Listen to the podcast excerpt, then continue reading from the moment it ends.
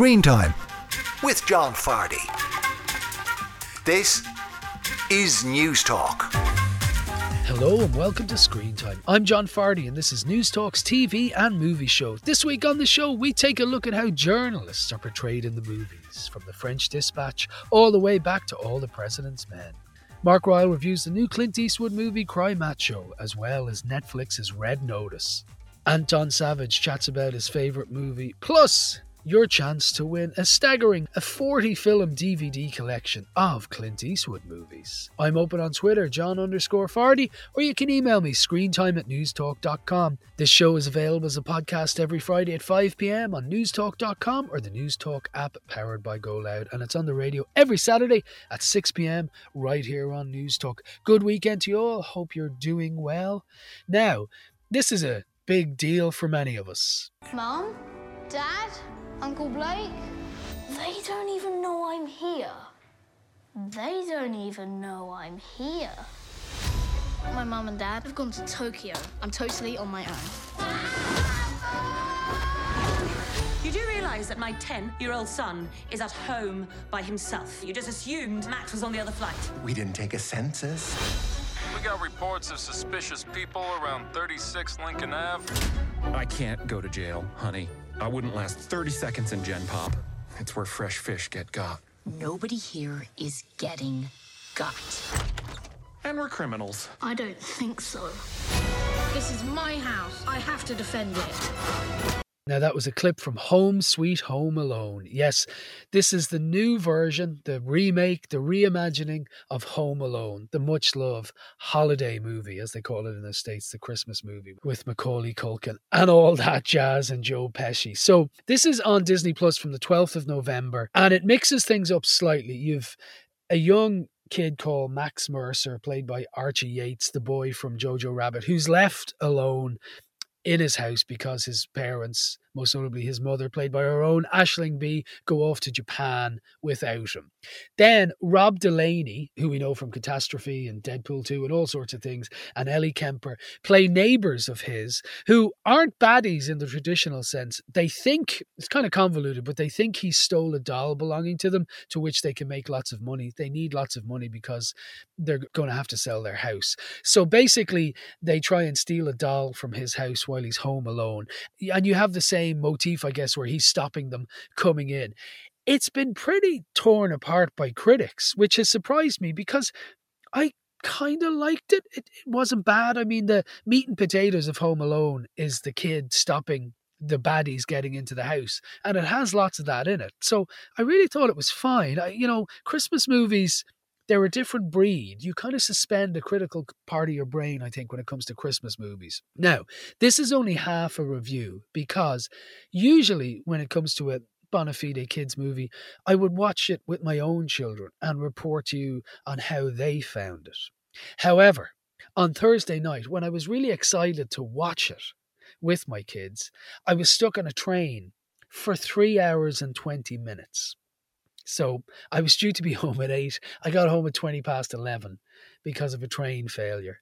So, because of that, I'm not able to tell you what my kids thought of it at the time of talking to you. Do I sound annoyed? Yes, I am. Anyway, Home Sweet Home Alone. It's on Disney Plus. There's no Premier access or any of that stuff. If you have Disney Plus, it's there. I thought it was pretty okay. As I say, a lot of people seem to be hating on it. If you happen to have seen it, do let me know what you might have thought. John underscore Fardy, or you can email me screentime at newstalk.com. Now, I mentioned at the start, we have a fantastic competition to give away a 40 film DVD box set of the movies of Clint Eastwood, ones he starred in and directed. Everything from Dirty Harry to Any Which Way You Can to Unforgiven, all the way up to Gran Torino and Sully. So it's a great prize. It's to celebrate the release of Cry Macho, which is in cinemas this Friday, which we'll be reviewing shortly in the company of Mark Ryle, and also a new documentary series, Clint Eastwood: A Cinematic Legacy, which is on digital platforms and has been from the 5th of November. And that's a nine-parter all about his long, long career making movies, starring in them.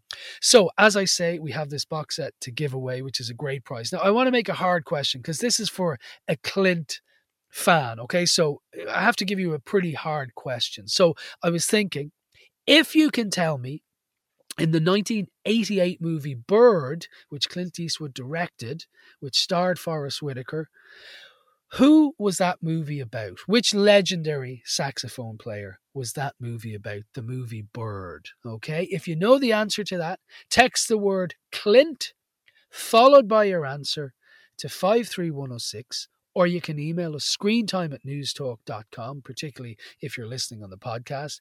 And the wonderful Anne Marie will pick a winner of that fantastic prize. So it's a tricky question, but you know, this is for a Clint completist, I would suggest.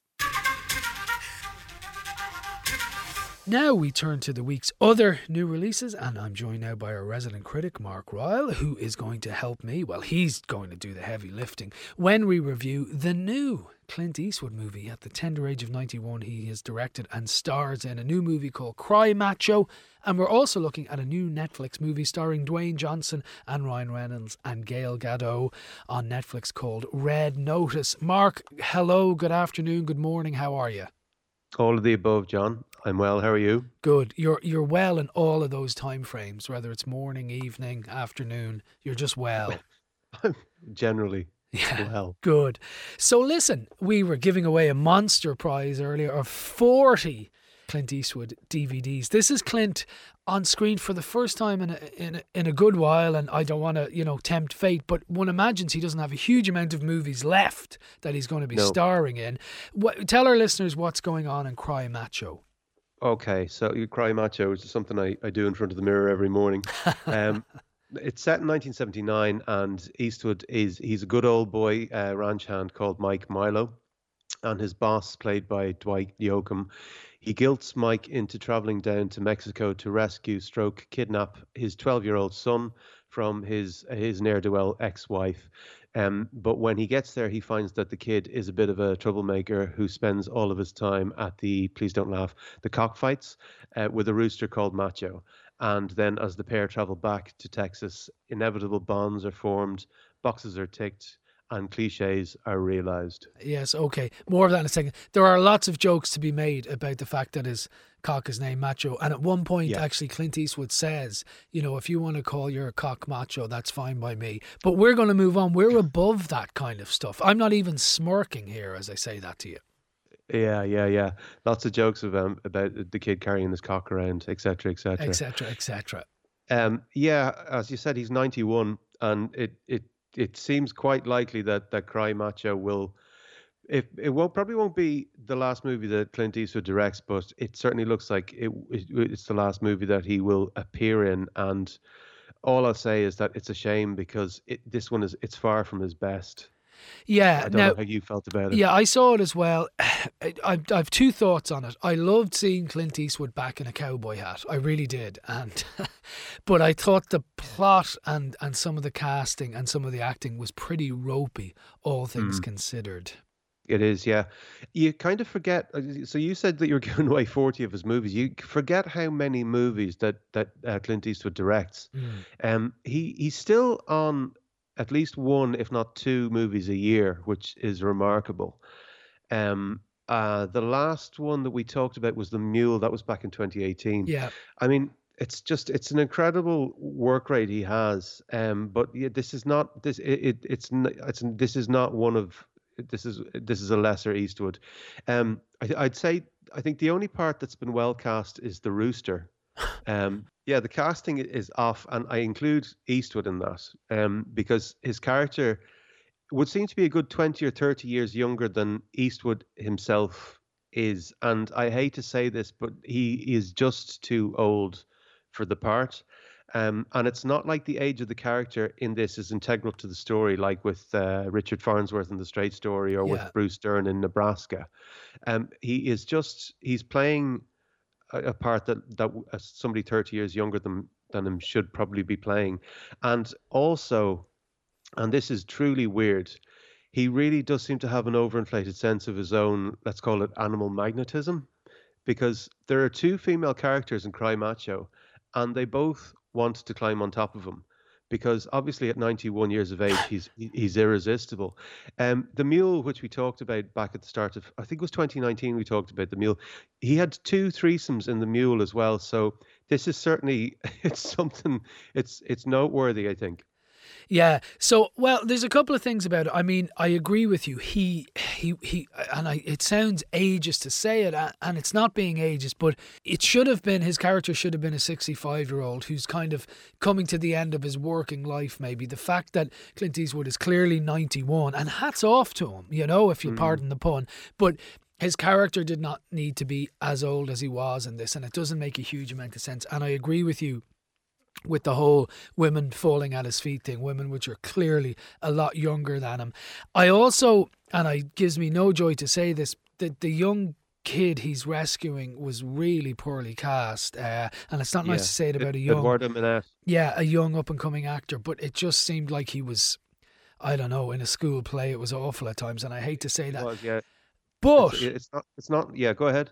But and, and as well the plot they took a long time traveling around Mexico. It just in my mind I didn't think it would take them that long if they just kept driving. So I wasn't sure about some of the plotting. But maybe it's, you know, an elegy or something for Clint Eastwood. As I said at the start, it was kind of nice to see him in a cowboy hat, riding a horse, being a tough guy. At times was kind of believable, and also he had this world weariness that I liked, that felt very close to the bone. You know, he's he's lived a long life, Clint Eastwood, and his character has clearly done the same. And so it wasn't without some merit, I felt. Like I wasn't bored. I kept my eyes on Clint the whole time. That's not to disagree with any of what you said. Yeah, yeah.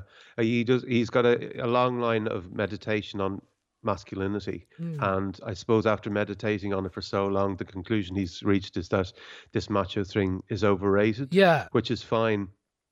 But just to go back to the the, the guy who's playing the kid, Eduardo Minett, he, he look he is very obviously out of his depth in this, and and and granted he is young and.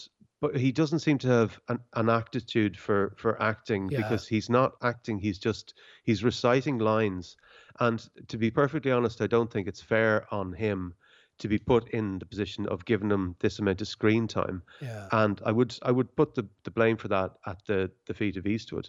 Um, and it definitely takes away from the overall impact of the piece. Yeah. Because there's this there's and there's there's this bizarre disconnect between how the kid is described by his mother as some sort of feral hoodlum and then, then this neutered little goody goody boy scout that shows up that's quite bewildering.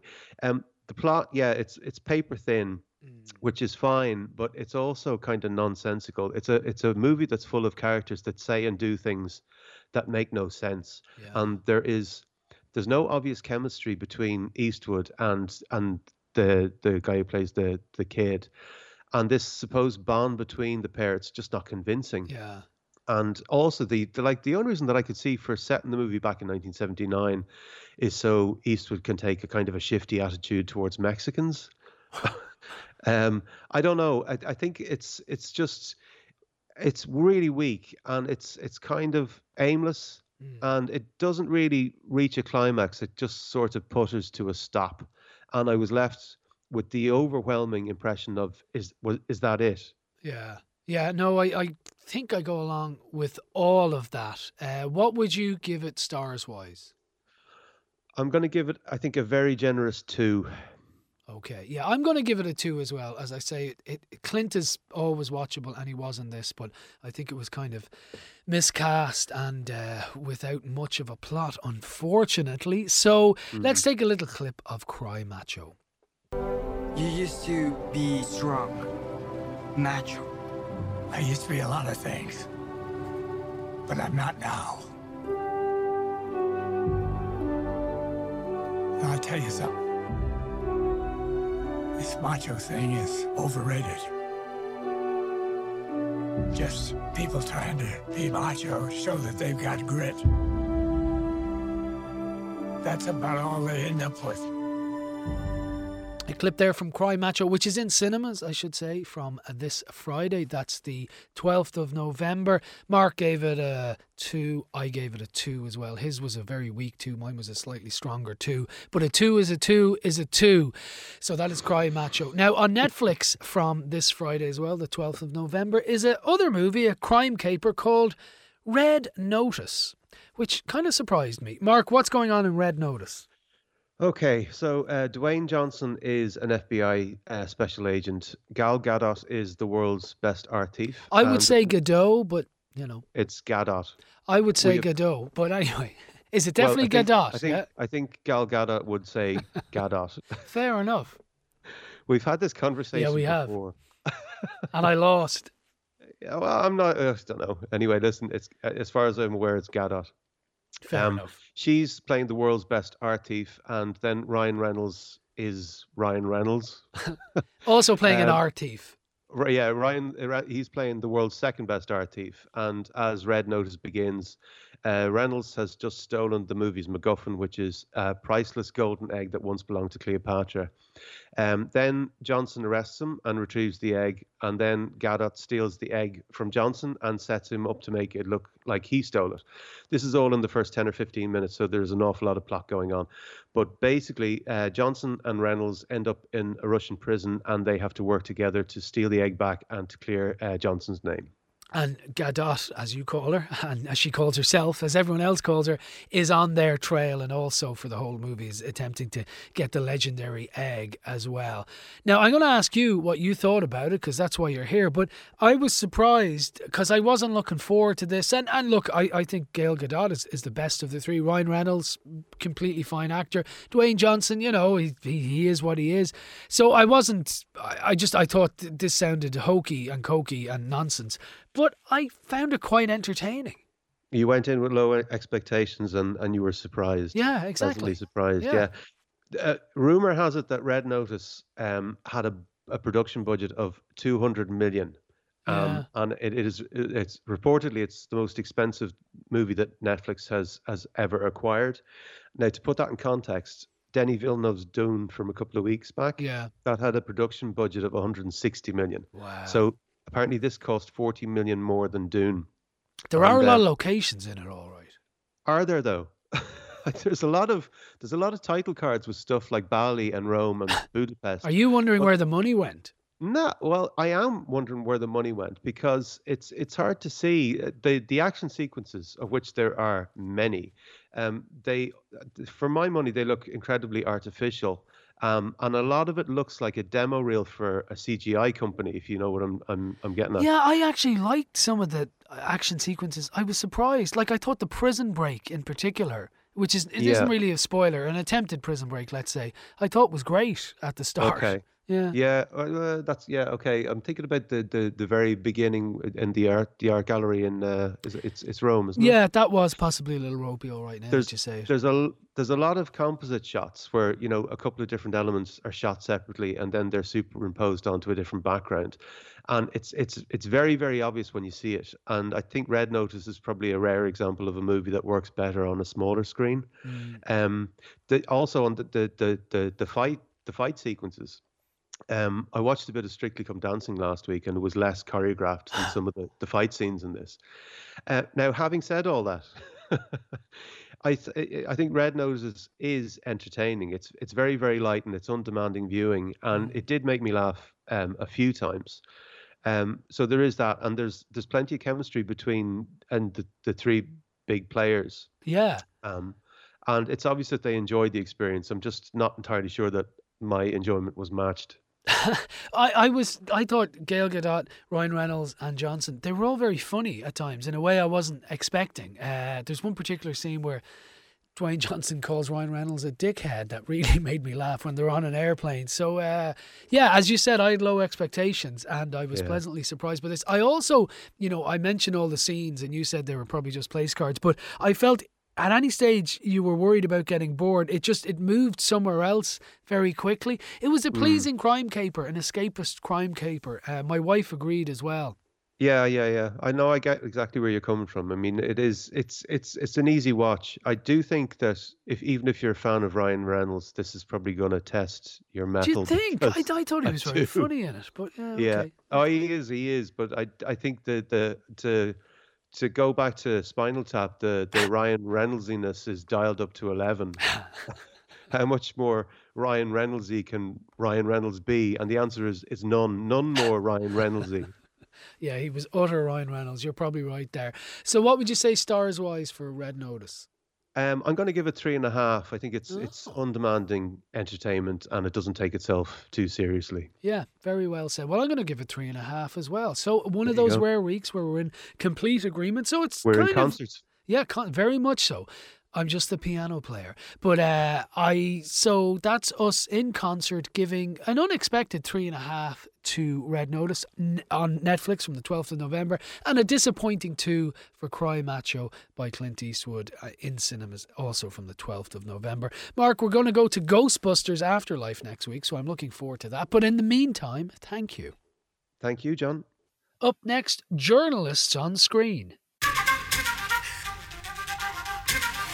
Now you're listening to Screen Time News Talks TV and movie show. Now, a few weeks ago, myself and indeed Mark Ryle were raving about Wes Anderson's latest movie, The French Dispatch, which is still continuing to do very well at the box office. And that's a movie very much about, I suppose, journalism and people writing for a living. And it just idly one day got me thinking about how journalism often appears on the screen and how Hollywood treats the breed that is journalists. So I'm delighted to be joined by cinephile of some note, John Casey, who's kindly trawled through the archive to take a look at how Tinseltown portrays journalists. John, how are you? Good, John. Thanks for having me. My pleasure. Now listen, this is uh this is right up my alley, so we don't want to spend the next 40 minutes discussing it because we easily could. But your first choice is such a delightful movie that I probably haven't seen since 1987. Broadcast news. Remind people what goes on in broadcast news. Yeah, it's a James L. Brooks film, so that usually means a nice kind of combination of comedy and drama. So it's Yeah. Holly Hunter. She's an ambitious producer. She's the kind of the main person involved in it. She works for a Networks News Division in uh, Washington D.C. and she's someone I've probably met in various guises over the years. She's really driven. Uh, she puts work first. She's very calm under fire, but she generally will have a good cry at her desk every now and again. Uh, so her personal life isn't exactly as full as maybe as her work life. And she's someone who has very exact kind of standards and won't be ignored or dismissed just because she's a young woman in a very tough business. So she works with Albert Brooks, always entertaining. He's excellent. He plays a reporter, very tenacious and likable, but he perhaps lacks uh, maybe visual charisma to make him a prime time kind of star in front of the camera. And then into their lives comes one William Hurt playing Tom Grunick. He's like a regional newscaster. Um, he's not the sharpest. He's not kind of, I suppose, as well read or as informed as the other two, but he has it. He has this kind of relationship with the camera that Brooks doesn't. Uh, he doesn't even necessarily understand all the events he's covering. Yeah. like he, he's very upfront about that, uh, but he has essentially a physical appeal and a presence. And I think Hunter, Holly Hunter, uh, sees all that and knows that he can kind of go far, but at the same time, she kind of fancies the pants off him. But look, Right. that that's an aside. Uh, I think the the real action really heats up when kind of Albert Brooks' character he understands that this guy is probably more suited to it, but he wants that. He wants that holy grail, the the kind of role, the, the six o'clock news, addressing the nation and telling them what's going on. Um, but he also has um, uh, an understanding that look, this guy William Hurt, he has it in him. He's not a gold plated kind of journalist. He's not all about integrity. He just has charisma and he has kind of the calmness of mind to deliver lines properly and unflinchingly with his perfectly coiffed blonde hair. Yes. Uh, and in the this camera scene- loves you, baby, and all the, that. ca- the camera absolutely loves him, and he's he's very good with like an earpiece, and he's just he has a a a very innate understanding of how to do it. Whereas Brooks is he's too tenacious, he's kind of blood and guts, and he's out in the field, and he doesn't have quite the nuance to do in front of the camera. So this is a good scene where he kind of lets his, his feelings be known. He always says, I suppose, kind of an understanding or meeting the minds with Holly uh, Hunter. They came up together, and he's just kind of laying it out there what he really thinks of William Hurt's character. Have a listen. I've never seen you like this with anybody, so don't get me wrong when I tell you that Tom, while being a very nice guy, is the devil. This isn't friendship. You're crazy, you know that? What do you think the devil's gonna look like if he's around? God. Come on, no one's gonna be taken in by a guy with a long red pointy tail. Come on, what's he gonna sound like? no. I'm semi serious here. You're serious? He will be attractive, he'll be nice and helpful, he'll get a job where he influences a great God fearing nation. He'll never do an evil thing, he'll never deliberately hurt a living thing. He'll just bit by little bit lower our standards where they're important. Just a tiny little bit. Just coax along, flash over substance. Just a tiny little bit. That's a clip there from Broadcast News, and you heard Holly Hunter and Albert Brooks bemoaning, I guess, who William Hurt is. So, John, I suppose the, the takeaway from that movie, in terms of, you know, what it's saying about journalism is, and all, is that it's people prioritizing work over private lives, really. Yeah, and there's ample opportunity in this film. There's lots of kind of ultimatums and inflection points where someone can declare their love or they can go a little deeper in their personal life, but they they always just dismiss it. They go they go to what they feel basically most comfortable and most accomplished in, and that's their work. And it's it's not cynical. It's nicely handled. It all makes sense, and I think it's probably a more honest portrayal of people in an industry, certainly on the kind of the, the scale of you know the US international yeah. news it's it's all consuming, and I think it, it does that really well. It's it's an excellent film, well worth investigating again. Yeah, no, it is absolutely. As I say, I probably haven't seen it in I don't know thirty years or something like that. I'm surprised I even remember it, but I do. I remember a lot of it there. So listen, next, let's go way back to Billy Wilder, 1951. This is an incredible movie, Ace in the Hole, with Kirk Douglas playing. Uh, I was going to say a pretty rotten kind of guy, but maybe you'll explain a bit more. Yeah, it's kind of we're going from kind of clear eyed journalism to real cynicism on a grand scale. So you have someone like Kirk Douglas, guy playing he plays a guy called uh, Chuck Tatum. He's kind of cocky. He's newly sober. He's a newspaper man. He arrives in Albuquerque, and basically he's been sacked from a lot of very kind of highly paid and sought after gigs in New York, Chicago, and everywhere else. And he just says, "Look, I'm going to walk in here to this provincial newspaper, the Albuquerque Sun Bulletin, sell them my wares, and if I can kill a bit of time here." Hit a big story. I'll get another uh, chance in the big leagues. But it's quite clear from watching it as an audience, you know that the kind of the sheer desperation as opposed to journalistic ambition is what's going to win out here. And it really feels him at this point in his life. Um, we kind of have a clip here where he's about a year into his tenure in New Mexico, very frustrated, kind of kicking his heels. And uh, he just outline kind of outlines, I suppose, his, his desperation really and uh, his determination. And he's just given out to the, I suppose the the poor hand wringing, um, what he would call them, you know, underlings or lesser than uh, employees that uh, peopled this newspaper he works for. Have a listen. Give me those eight spindly trees in front of Rockefeller Center any day. That's enough outdoors for me. No subways smelling sweet sour. What do you use for noise around here? No beautiful roar from eight million ants fighting, cursing, loving. No shows, no South Pacific.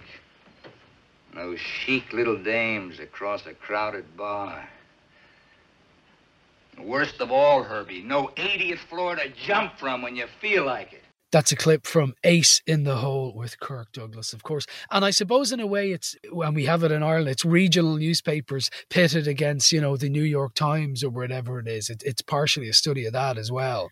It is. And I guess the whole thing is if you get a big story in one of those regions, it goes national. Uh, I suppose it puts you under the microscope and it gets, I suppose, those newspapers a chance to show how good they can be, which is kind of what Douglas's character is co- uh, kind of counting on uh, he's on his way to a, a, rattlesnake hunt, which is you know very uh, I suppose depressed about. en route, uh, he comes across this kind of group of people and police, and essentially this man has become trapped. A local man by the name of Leo has become trapped after the collapse of a cliff cliff dwelling. So he's essentially trapped in a mountain or down a mine, and uh, nobody can really help him. But as it is, Douglas sees an opportunity to take charge of the situation. He knows that that's like it's front page news no matter what happens. Someone gets trapped in a mine, the kind of hours go by, the drama unfolds, and he can be the one orchestrating things. So he basically talks a New York editor after a couple of days into hiring him to report exclusively on it. So he's getting a thousand dollars a day, the promise of his kind of big job back. It's you know all seemingly going his way, but we know given the fact that he's directing proceedings, that uh, it's not going to end well.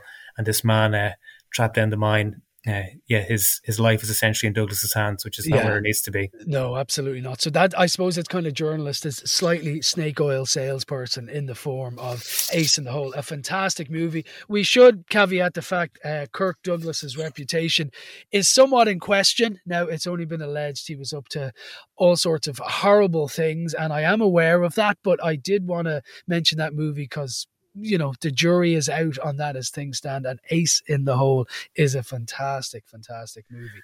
Now, listen, the daddy of them all to me is all the president's men. But just quickly en route to that, something I suppose a bit lighter is His Girl Friday, again from even earlier, 1940, with Cary Grant playing a journo. Yeah, so Cary Grant, he's kind of uh, an unscrupulous uh, editor. He's with the Morning Post uh, in New York, and essentially he has a, a, relationship with this woman, Hilda, who works for him excellent uh, journalist. They've since broken up. It's all kind of uh, eggshells, and uh, she lets it be known. Look, I'm going to move out to the sticks in upstate New York with this rather dull insurance salesman. I'm going to leave journalism behind, even though I love it. And I suppose alarmed at this, Grant his feelings come to the fore, and also he doesn't want to lose what is probably his best staff member. So he comes across the scoop of all scoops, uh, where basically uh, an impending execution and political corruption are all intertwined, and he knows that she will not be able to resist. Uh, the gags come thick and fast, given the era, 1940. Uh, so I think it bears repeat viewing, but the chemistry between Grant and uh, and Rosalind Russell is unbelievable. Uh, I would highly recommend that film. Yeah, you, you can rarely go wrong with Cary Grant uh, when he does pretty much anything. I mean, I'll always show up in a movie that he's in, you know. Now, I mentioned all the president's men. Like, to me, that is just that is the meat and potatoes of journalism, like note taking and uh, endless calls and fact checking and all that kind of stuff. You and I, John, both work in radio, so we know that this is how a lot of stuff happens fact checking. And the magic of this movie, obviously, it's about Watergate and all, is just that they can make seemingly boring stuff like phone calls and, and fact checking and writing stuff down seems so spine tingling, exciting, and suspenseful. Like it's just a work of genius. Yeah, it's the kind of the hard work, the kind of trudging. Um, it has obviously kind of grand scope, and you know there's real national consequence there. It does all that beautifully, but as you mentioned, it kind of my theory is that you know there's a, obviously a trio of films from Alan J. Pakula, uh, the director, Klute, The Parallax View, and then this, yeah. so-called political paranoia trilogy, they're all essentially detective movies. Like we have yeah. Carl Bernstein played by uh, Hoffman, uh, you have Bob Woodward played by Robert Redford, and they're putting in like what are essentially just hours and hours and nights and mornings and no sleep, just trying to get at the truth. Uh, there's this kind of sense of dread and exhaustion that seeps through the screen as you're watching it, as they kind of get deeper and deeper into the relevance of those arrests uh, at the Watergate. Um, I love the way the film opens. It's all as we're watching it now, archive footage of Nixon kind of triumph- triumphantly returning from uh, his historic visit to China in 72. He's completely oblivious to the fact that just in a couple of weeks, uh, events will just basically transpire to leave his, uh, I suppose, his political legacy in ruins. Uh, we watch it as archive footage. It must have been so fresh in the psyche of the American public when the film came out. It was only a few years. So there's this kind of feeling of real anger. It's palpable when you're watching it. Yeah. Um, and you mentioned the, I suppose the fact checking and all the kind of hard yards and uh, painstaking stuff that goes into cracking a story that big. Um, I think this scene basically illustrates that beautifully. This is Hoffman nearing the end of his tether. He's trying to confirm his sources again and again before resubmitting his and Rod, Robert Redford's notes to a Washington Post editor. Very laconic turn from Jason Robards. He's playing playing uh, Ben Bradlee. and uh, this is a desperate uh, Dustin Hoffman on the phone. Have a listen. Yeah, no, this is a brilliant scene where it's just one person on the phone to another, only one of which you see, and it's just brilliant filmmaking. We know it's against the law for you to say anything. If there's some way you could warn us to hold on the story, we'd appreciate it. I'd really like to help you, but I can't. Look, I'm going to count to 10, all right? If there's any reason we should hold on the story, hang up the phone before I get to 10. If the story's all right, you'll just be on the phone after I get to 10, all right? Hang up, right? That's right. You got it? We're straight. All right, I'm going to start counting. Okay? We all right? Yeah. Okay, I'm counting. One, two, three, four, five, six, seven, eight, nine, ten. You got it straight now? That is, of course, a clip from all the president's men and Dustin Hoffman there trying to get his source confirmed and he certainly does.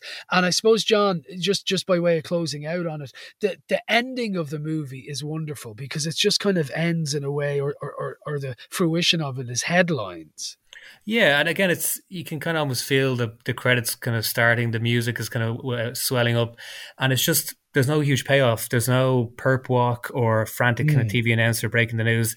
It's just these really plaintive, hard hitting news headlines, as they were in the Washington Post when they came out, um, very much uh, showing the decline of uh, Nixon's reputation and what they've uncovered. It's hugely effective, and I just love the structure of the film that they show. It was the work that was important, not necessarily the showy kind of glitz and like flashing bulbs and uh, you know frantic, I suppose, exchange of information between um, you know kind of TV sources. It's just two guys alone, uh, not getting any help, doing a lot of backbreaking labor, really. Yeah, absolutely. And yet it's such a dramatic piece of filmmaking. Listen, time is against us, as it often is, and these things we need a longer show.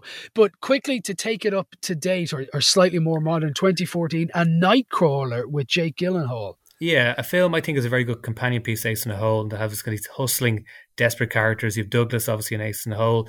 You've Jake Gyllenhaal, Jake Gyllenhaal, devoid of morals from the outset in Nightcrawler.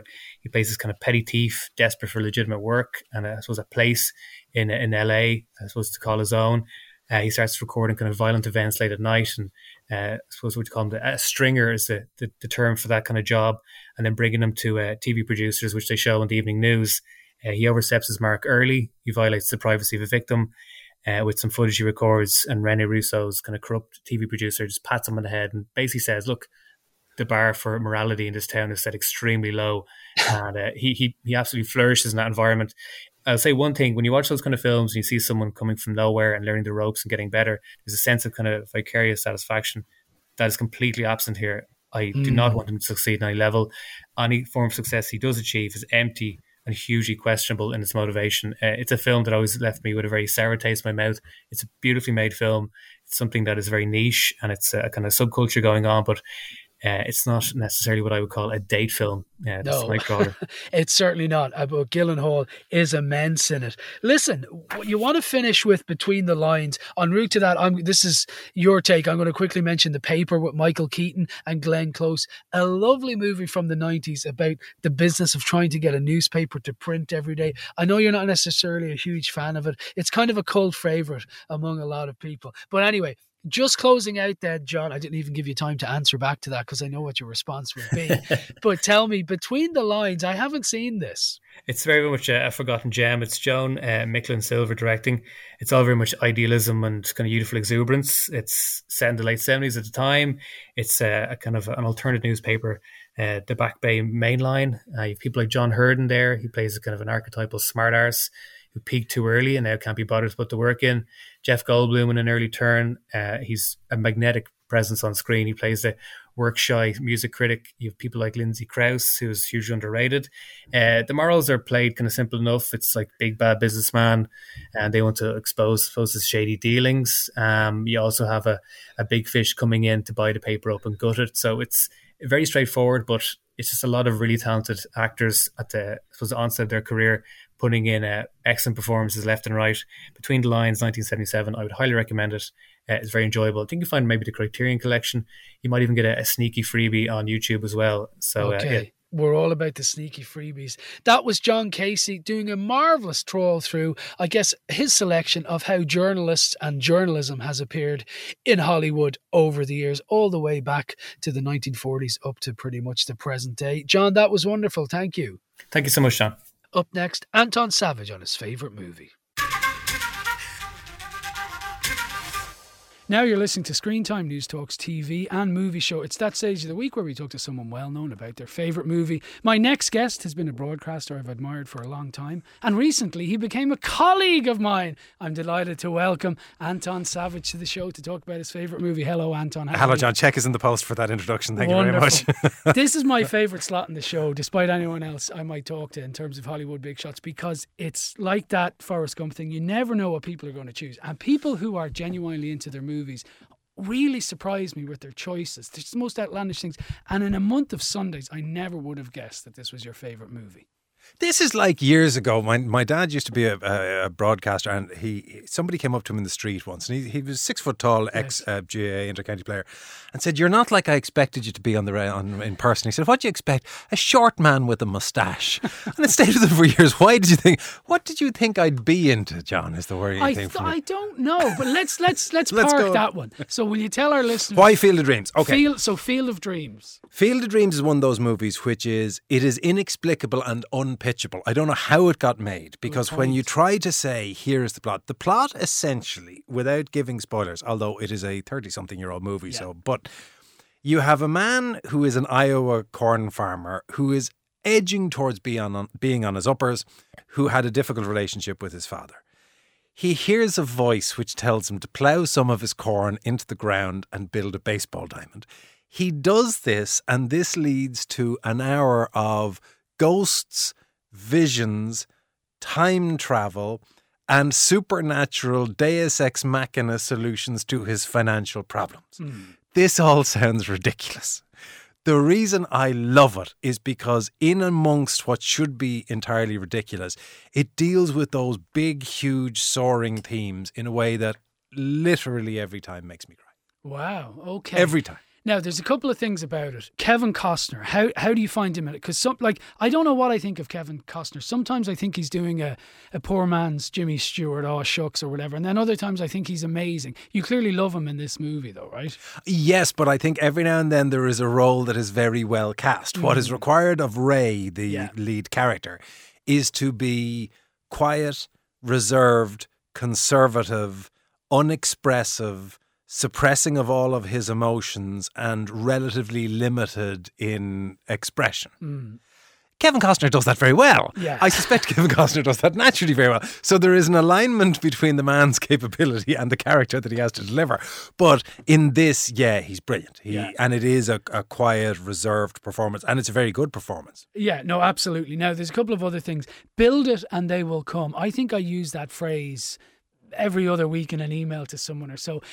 And I think, in a way, that gets the magic of what you're saying in the movie because it could be hokey, corny nonsense, but yet phrases like that in it do make it splendiferously wonderful. They do, and one it's one of those where a tiny variation on the theme, because again, a spoiler alert to this one, but a tiny variation on the theme can pull at such an emotional heartstring because the theme all the way through is build it and they will come. Hmm. In other words, build the baseball diamond and the they, the ghosts of, of people gone, the those who need their pain healed, and the mm. spectators who will pay the fees to make your cor- so that's the recurring theme all the way through. But the last time it is used, it is converted into build it and he will come Yeah. which is the reference to Ray's father, who died without them ever having a rapprochement. And this is his chance to see his dad again and to reconnect with him. Ah, Yeah, like he, Ah. he's close to the edge here, Ah. folks. So, it, does it in terms of, and I don't want to bring you down any further, but in terms of you welling up around it, is it throughout the whole thing, or at particular pinch points in it? it's at particular pinch points. There's there are there are moments where, and this is what I mean by it. It, it is literally like a fairy tale. It deals with hmm. big themes in in a in an almost overblown way, but one of them is personal sacrifice, giving up y- your own dreams Yes. for the for altruism and actually gaining more from so doing. And there's a scene in which that that choice is given to one of the the characters who not only has already given up his dreams, he's now got a choice to relive them. And he makes that sacrifice to save a little girl who is hurt. Yeah. And the moment when he does it is deeply sad. Likewise, the moment when the baseball players appear to just play a game. Yeah. That's all they come to do is to just be happy together in an Iowa cornfield. And then the final moment with the playing catch with his dad. Like, Ah, I oh, tell you, we're going to have a man hug if this keeps on. Tell me though, we also have to mention James Earl Jones because he's he plays this. We it's And too Burt compli- Lancaster, we have to Yes, get him, but yes, sorry, James Earl Jones, of course. And it's too complex, or not. It, we don't have enough time to get into what he does, but basically he plays a former '60s revolutionary, and he's just brilliant at the start as this cranky guy who's like, "Leave me alone, I'm not Bob Dylan." He's brilliant in it. He plays a character called Terrence Mann, and Terrence Mann is deeply significant in it because Terrence Mann is the reason that the lead character, Ray, played by Kevin Costner, falls falls out with his father because he reads a Terrence Mann book back in the late 60s, early 70s, which changes his view on American society and Yeah. causes a rift with the dad. Ray, through a long series of events, ends up meeting Terrence Mann, and and the James Earl Jones character provides both catalyst to the latter half of the mo- movie, but it also pierces some of the schlockiness mm. because he does react by saying, "You are clearly insane. Leave me alone. Stop." And and it takes that cloying sentimentality out of it. But that's the thing that I think I suspect American audiences get an extra layer out of this movie because it does address that late 60s, early 70s radicalism and the change in conservative Midwestern mm-hmm. American society, mm-hmm. which we actually probably thought went further than recent events have showed us it did. Yeah. But it, it deals of that and it deals with baseball. Yeah. Like baseball. Like it has everything a Yank wants, I guess. yeah, I mean, it's like somebody took the Civil War, the treaty, and the GAA and placed it in what was already a fairy tale. That's what they should have put in the poster. There's a lot of stuff happening. But yeah, he is absolutely brilliant in it. And Burt Lancaster is, is yeah, brilliant I had actually forgotten Burt Lancaster was in it. Yeah. And that's that's the great tribute to Burt Lancaster. He he was such a significant star who disappears into the role of midnight. Oh, something. Oh, it's going to annoy me now that I can't remember his character name. But his character name was actually based on a real character. okay. This was a, a real character who, back in 1906, a guy who had had one at bat in the major leagues. He got to stand on home plate once, Wow. and then he went to be a rural doctor. Yeah, and they yeah, actually yeah. took the story of him, built it into the character, and Burt Lancaster's brilliant in it. Well, mission accomplished because I, and I'm sure listeners really feel like watching that movie again based on your wonderful description of it. So thank you for that. Let me ask you two things movie related. Have you ever acted? Yes, I was in a road safety video in 1984, in which, and I'm not making this up, I rapped. Oh dear. Uh, this was in school or? I I was in school. The road safety video was done for, I think, the National Safety Council or one of those at the time. They needed a a youth Yeah. to uh, be the voice of the youths who were taking risks on the roads, and I did that. And I had to do a rap. And not only did I do a rap to MC Hammer's "You Can't Touch This," Oh God. Uh-huh. Is this on YouTube? God, I hope not. But they then discovered that they couldn't get the license to the music. Yeah. So they had to use a different backing track that didn't match the beat of what I had rapped. So I rapped off beat to MC Hammer's You Can't Touch This, reworded about road safety. Can you remember the rap? Oh, God, no. Oh, God, no. Oh, no. No. Wow. Okay. Wow. You contain multitudes. And then finally, what's this about you and Russell Crowe? Was it just one drunken night, or are you best buddies, or what's going on? The the me and Russell Crowe thing is is Russell Crowe has occasionally said nice things about me on Twitter. Where this came from was he was out promoting a movie called The Water Diviner. Do you know Oh, The yeah, Water Diviner, yeah, which was a passion project for his. Yes. And it was about the Anzac troops in Gallipoli, which is a, a, a on this side of the world a largely forgotten fight in the Second World Mm. War, but the or in the First World War rather. But the suffering involved from the uh, troops in that battle was horrendous. And it's about a father who is trying to find the body of his son because there was a huge l- amount of, of that. He was in uh, Ireland. I interviewed him. We got on relatively well in the interview. He asked me to go to his gig because he was singing in Yeah, the Olympia. yeah. I went, and one thing led to another. I actually have a voicemail from him on my phone that I take out at dinner parties. For he was on some movie thing. Uh, he was doing promo on the station, and he was ringing to get someone else, but he had my number, and it's just thirty seconds saying, "Hi, John, I'm looking for. Mm-mm-mm. Tell him to call me back." But I, I play it sometimes. Oh, but it's funny. He does. He, I had the same thing. I was on air at one stage, and somebody came into the room and went, "Russell Crowe is online too." and I was like, "Surely you have people?" But no, he just rings up. Goes Russell here. Yeah, no, I know. He seems Very to roll earth. like that. Yeah. Well, anyway, his favourite movie is Field of Dreams. He is a dormant rapper. We may see him again. Anton Savage, thank you very much. Thank you, John. Ray, when the bank opens in the morning, they'll foreclose. People will come, Ray. You're broke, Ray. You sell now or you lose everything. The one constant through all the years, Ray, has been baseball. America has rolled by like an army of steamrollers. It's been erased like a blackboard, rebuilt and erased again. But baseball has marked the time. This field, this game, is a part of our past, Ray. It reminds us of all that once was good, and it could be again. Oh, yes, the declamatory sounds of James Earl Jones there from Field of Dreams, as chosen by Anton Savage as his favourite movie. And my thanks to Anton. That is it for this week. I'll just remind you this show is available as a podcast every Friday at 5 pm on newstalk.com or the Newstalk app powered by GoLoud. And it's on the radio every Saturday at 6 p.m. right here on Newstalk. If you want to get in touch with me at any stage, John underscore Fardy is my Twitter handle.